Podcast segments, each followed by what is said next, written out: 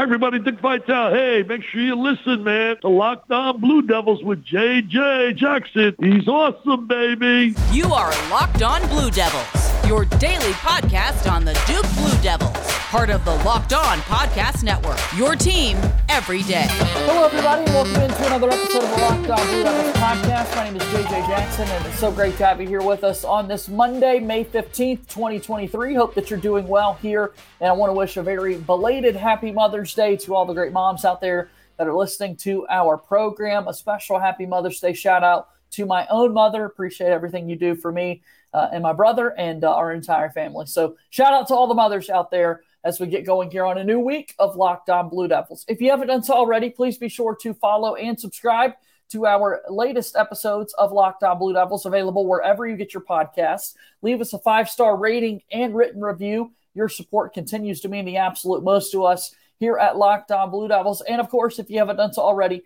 please be sure also to follow us on Twitter at LO underscore Blue Devils. Follow me on Twitter at underscore JJ underscore Jackson underscore. You can watch the show daily on YouTube each and every day. Please be sure to hit that subscribe button to our YouTube channel as well. Without further ado, I want to bring on my colleague for today's show. It's Kevin Connelly, the site expert for Ball Durham. In our news today, Jeremy Roach announces that he is going to return for his fourth year, his senior season at Duke, playing for the Blue Devils. His post said, Let's run it back, Duke Nation. The background photo that Duke basketball put together for him simply says, Stay the course. And that's what we're doing as the captain is returning for another season, Kevin. Yeah, it, it was a great Monday for Duke fans with Jeremy Roach announcing that he's coming back for another season. Um, and let's let's be clear, let's be blunt. Um, anything short of a Final Four is going to be a major disappointment for this team. Yeah, no doubt about that. I mean, a lot of people really, really fired up that he is returning, given the talent that Duke is going to have on this year's squad. Last week, our buddy Isaac Trotter from 247 Sports had published a big story about Duke's case to be the preseason number one team in college basketball, them in Kansas. And this, of course, was well before we knew whether or not Jeremy Roach would be coming back for another season. But there you go, right out of the gates. I want to talk about the Roach impact. I want to talk about the rotations and that sort of thing. But before any of it, your big picture takeaway here is that nothing short of a Final Four is a disappointment for Duke going into next season. Is that what we're hearing? Well, well uh, yes, but but let's let me let me clear that up a bit. It's very difficult to win in college basketball when you have a winner take all game seven type postseason. It's very difficult to win a championship to advance in that tournament. No doubt. Um, so if this team um, is anything short of competing for a number one or number two seed in the NCAA tournament, if this team is not firmly atop the ACC standings, if this team does not make a, a deep run, I, you say deep, but it's only three or four games max in the ACC tournament, um, that would be disappointing. You can't have four starters from a team a year ago who won the ACC tournament, who was the hottest team in college basketball going into the NCAA tournament, uh, come back and be short of what you um, achieved a season ago. So yeah, I, I, think this team this team has the makeup of a Final Four team, um, has the makeup of a national championship caliber team. Um, I think anything short of an Elite Eight Final Four would be a major disappointment, um, barring injuries and, and so on and so forth. Right. And, again, I, I want to get to the full picture here. I want to get to the depth that is now in place for Duke going into next season and so much more as we continue throughout the show today. But Kevin, I, I got to ask you, what specifically about Jeremy Roach specifically makes you so confident going into next season? The starters all coming back together is great. The recruiting class being factored in, absolutely outstanding. Who's to say whether or not a transfer portal big man will join this team and that sort of thing? Jeremy Roach, the captain, specifically, what is it about him coming back that jolts Duke up to another level? It's the leadership. It's the been there, done that aspect. Um, we, have outlined it when he went through the draft process. I mean, he played through the COVID season. He played through Coach K's last season, which was a Final Four run. Um, he was a part of the transition from K to Scheyer, um, and really that bridge that was able to make things go as smooth as smooth as possible once the injuries and the illnesses and all that stopped in the middle of February up until March when they got eliminated from the NCAA tournament. I won't say because of a technicality, but because of another injury. Um, he was that guy. He was the steady hand. He's the extension of Jon Scheyer out there on the court. Now I know he didn't play always on the ball, um, especially late in the season because Tyrese Proctor kind of took over as the point guard and Roach played more of a shooting guard. But it, it's the leadership. It's the it's the been there, done that aspect. It's um, the moxie that he brings to this team on the court.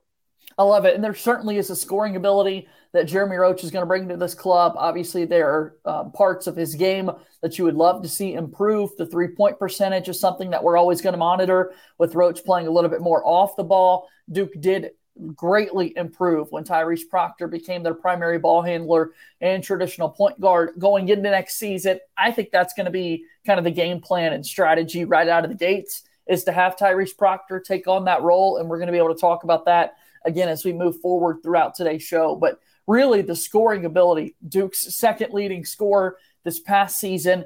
Uh, was Jeremy Roach throughout their Final Four run. He had a couple of 20 game scoring efforts and outputs. If he's able to score the basketball, I think that helps Duke elevate to another level. Absolutely, and he's still going to be called upon to score the basketball. You don't just go, you don't just bring your second leading scorer back um, and not expect him to score the basketball uh, this season. Um, but yeah, and, and, I think you mentioned him playing with Tyrese Proctor and who's on the ball and who's off the ball. Um, I, don't think it's going to be as big of a deal considering they just played an entire season together, but they're going to have an entire offseason now to work with each other. Because remember, Tyrese Proctor said that he was going to be on campus now in the summer. He was going to go back home right around now when school ended. He's going to go back home to Australia for a couple of weeks and see family, and then he was going to be right back in Durham um, working out and preparing for his sophomore season. So um, they're going to be more comfortable, I guess, with each other. Um, the the familiarity, oh, if I could speak right, the familiarity with the team is going to be there. I mean, you're bringing in uh, four freshmen. You're likely still going to add a big man transfer, but other than that, it, it's the team from last year, basically minus Dariq Whitehead, Derek Lively, and Jacob Grandison, because the transfers from the Ivy League that you brought in last year, like your Max Johns and your Kale Catchings, well, they didn't play, and now their scholarships are off the books for you to add more pieces. No doubt about that. Excited to see how they can all fit these pieces together and how Jeremy Roach coming back in the guard rotation can factor in to next year's plans for Jon Scheyer. We're going to be able to have those conversations throughout the entire summer, and we will start those conversations after our first time out here on today's episode of Locked On Blue Devils. Locked On Blue Devils here today is brought to you by our friends over at Built Bar. Are you looking for a delicious snack but don't want all the sugar and calories? Then you need the best tasting protein bar ever. I'm talking about Built Bar. You got to try this. If you're like me and you want to make healthier snack choices, but you don't want to compromise on taste, then sometimes the options are limited. But I've got the solution for you. Built Bars are healthy and they taste amazing. What makes them so great? Well, for starters, they're covered in 100% real chocolate. Yeah, that's right. Real chocolate, and they're healthy for you. Plus, they come in unbelievable flavors like churro, peanut butter brownie, and cookies and cream. I'm not sure exactly how they do it, but they taste just like a candy bar while maintaining amazing macros. And they're healthy, like we said, only 130 calories, 4 grams of sugar, and a whopping 17 grams of protein. Orders are available online at built.com, but now you can also get them in person at your local Walmart or Sam's Club. While you can also get your specialty flavors at built.com. That's right. Go to your nearest Walmart today, go to the pharmacy section and grab yourself a box of built bars, the four bar box of cookies and cream, double chocolate bar, and coconut puff. Or if you're close to Sam's Club, run in and grab a 13 bar box with our hit flavors, brownie batter puff, and churro puff. You can thank me later. Built Bar is a proud sponsor of Locked On Blue Devils. Moving forward here on today's episode of Locked On Blue Devils, JJ Jackson alongside my pal Kevin Connelly, the site expert for Ball Durham. All right, Jeremy Roach announces he's coming back for his senior season. Stay the course. Let's run it back. Year four, Captain Roach. You mentioned the leadership dynamic. It's probably safe to assume you never really want to do this in the world of Duke basketball and under just a second year head coach in Jon Scheyer because we got to get a couple of more years worth of data. But it's probably safe to assume that Roach is going to get to be a captain again on next year's squad now going in to his senior season. But again, we can't understate the value of his leadership coming back for another year. Yeah, I mean, he's going to be the captain. Um, captain last year. He's going to be a captain again this year. Um, interesting to see who's going to join him as a captain. Obviously, with three players coming back for their sophomore season. Also, um, Ryan Young, who's a, a, a going to be going into his final year eligibility, second year right. at Duke. Um, so, going to be interesting to see who joins him as a captain. I would think, um, I would think it might be Mark Mitchell and Kyle Filipowski, but we'll have to wait until the season gets closer to see who gets named as those um, secondary and hereditary captains for uh, Jon Scheyer. But yeah, it's you, you couldn't have drawn up a better Monday if you're a Duke fan excited to see how Roach can factor into next year's squad, and it starts at that guard position and the rotation piece that's in place. Tyrese Proctor really ascended down the stretch. He's a phenomenal player who we're expecting to take an absolutely massive jump. Again, when you get ESPN's Adrian Wojnarowski to put out the story that you're returning for your sophomore season as a projected lottery pick going into the 2024 draft, there are so many high expectations – for Tyrese Proctor. And then you factor in a couple of McDonald's All American five star level players in Caleb Foster and Jared McCain that are going to be joining in your guard rotation. There's going to be a lot of questions that need to be answered for Jon Scheyer and how he wants to allocate those minutes, whether or not we see three guard lineups. I mean, a lot of those questions we now get to kind of discuss over the next several months. I think you will obviously have to see three guard lineups. Um, I know there have been a lot of questions about the status of Jared McCain and Caleb Foster with Jeremy Roach coming in, but one thing I'll say as of right now, I mean, no news is good news. Yeah. Like hours before Kyle Filipowski announced his return, you saw Mackenzie Mgbako um, reopen his recruitment and request um, his uh, release from his national letter of intent. So no news is good news. I think it now allows them not to be rushed and not to be thrown right in the fire immediately. Um, I think Jared McCain, because of his shooting ability, is probably ready to play now more than Caleb Foster. Now, I think Caleb Foster still could be a day one starter if he need, needed to be. He won't be um, next season, barring injury. Um, but like I've said many times on this program, I still think Caleb Foster is a multi year player like a Jeremy Roach. I think he's a two, three year player. Jared McCain, I'm not too sure about. It's, it's a lot of that's going to be determined on how well he shoots the ball this year at Duke. I think he could be a two year player, but if he's out there shooting 40 some odd percent from three, well, then he's going to go to the NBA after one year just because um, shooting is that much of a priority at the professional level. Uh, so, again, I think these players now are not going to be rushed. They can get on campus, they can get their feet wet, they can acclimate themselves to a college life and not be thrusted into a 35 minute per game role right off the bat really excited again to, to figure out what this rotation is going to look like with the guards that are coming in. And, and, I think to your point, online, there's a discourse amongst Duke fans discussing whether or not Foster and McCain would now want to leave Duke. I don't think that happens. I think they were recruited uh, from what we're hearing as sort of multi-year guys. And if, hey, you have a great year and you're ready, ready to go early, great, more power to you. But Jon Scheyer really trying to hone in on the fact that I want multi-year guys – that can develop, that can establish a culture year after year after year. And it feels as though these are the first two pieces uh, in making that happen. Hell, the first three pieces were this past year, and Filipowski, Proctor, and, and Mark Mitchell returning for their sophomore season. I think the same is probably set up for this next line of freshmen coming in for Duke. So, with that being said, I would anticipate them returning uh, for their sophomore season and being okay with the idea that maybe the minutes aren't right there but then the other side of this is, like we mentioned, there were some flaws in Jeremy Roach's game over this past year, right? There were shooting numbers that weren't the best. There were turnover issues from time to time that were in place when he was on the ball. There was lingering toe injuries that Roach was dealing with at certain points of the season. So, yes, the freshmen are the ones you quickly turn to and say, well, maybe their minutes are going to be reduced. But also, there's a world in which if you're Jon Scheyer, you got to win basketball games. And if it means your senior captain takes more a, a lesser role than he had a year ago, that's going to happen. Well, yeah, I mean, let, us take a look at that. This no one, um, there's always expectation at Duke, right? I, I should preface it by saying that, like, there is a championship expectation and aspiration as a part of the Duke basketball program. That let's just that's what Coach K, that's the precedent he set, right? Championship yeah. or bust just about every year. Um, I don't think many people um, going into the season, midway through the season, thought this Duke team was a championship caliber team, a national championship caliber team. Now, as we got into February and they started to round into form and got comfortable playing with each other and got healthy, um, people said, hey, we might be onto something here. And then when they saw their draw in the NCAA tournament and saw the upsets that began to happen, there was a path, right? And now, obviously, Duke lost in, in the second round of Tennessee. And got, give credit to Tennessee, but a lot of us have pegged that on the injury to Mark Mitchell and him not being able to play, and a big reason why Duke lost. Um, this year is going to be completely different.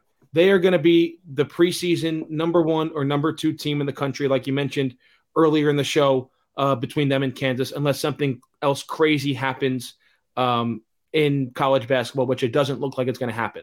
So the expectation is going to be there for Jon Scheyer. The target is back on Duke's back. Not that it wasn't last year, but it's firmly on Duke, Duke's back this year. So it's going to be interesting to see how he handles the pressure going into his second year as a head coach with basically championship or bust aspirations uh, put on his team.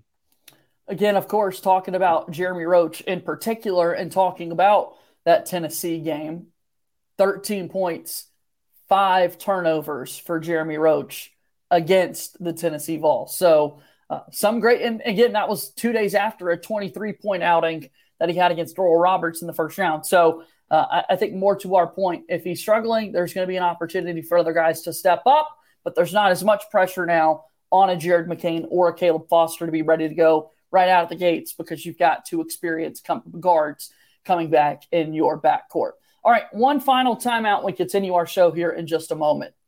Thanks so much for making Locked On Blue Devils your first listen or first watch each and every day. Again, if you haven't done so, leave us a five star rating and review on your podcast platform of choice. Really do love those reviews on the Apple Podcast platform, and their algorithms really like it if you take the time to type out a written review. Five Star Friday, I like to give shout outs to those who leave us five star reviews, and we're due for one of those. So take the time, leave a review so that I can give you a shout out here on the program. As always, we're looking for more mailbag questions to answer as well as we get into the off season. If you have any questions that you want to have answered on this podcast, send it to us, lockedonbluedevils at gmail.com or on Twitter at LO underscore Blue Devils. Send your questions in and we'll answer those in our next mailbag installment of the program. Also, make sure you go check out Locked On College Basketball. Our host, Isaac Schade and Andy Patton, do a remarkable job talking about everything going on in the world of college basketball. Go check them out. Watch them on YouTube or wherever you get your podcasts. That's Locked On College Basketball.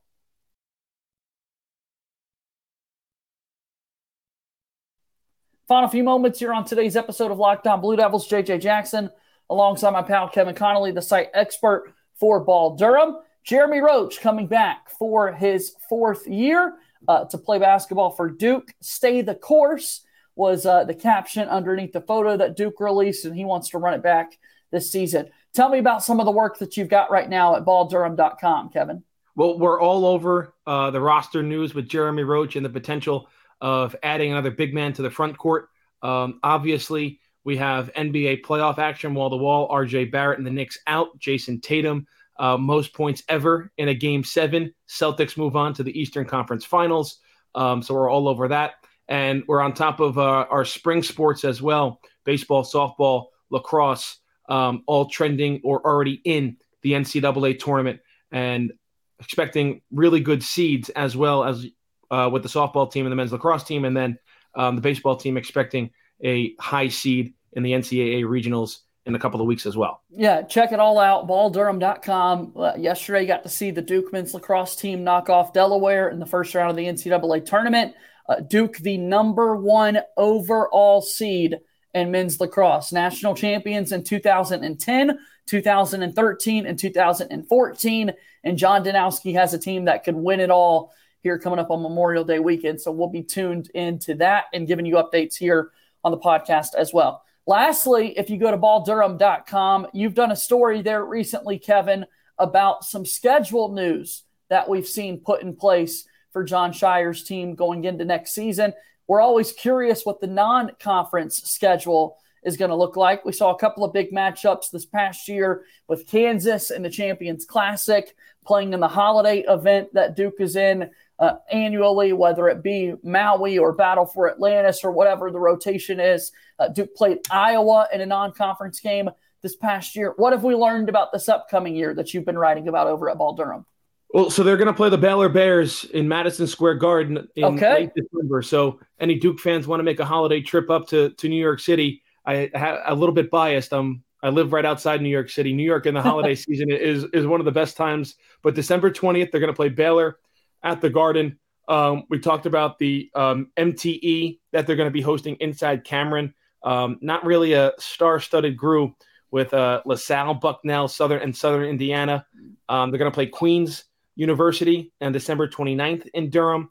Um, and then obviously we already know the big some of the big names in the uh, non-conference schedule of Michigan State in the Champions Classic, um, Arizona. I think that's going to be the second game of the season in Cameron, first game of a home and home, and then uh, the SEC ACC Challenge, um, first year replacing the ACC Big Ten Challenge, and it's likely uh, Duke's going to play Kentucky in that matchup. Just all just depends where it's going to be. If it's going to be in Durham or if it's going to be in Lexington.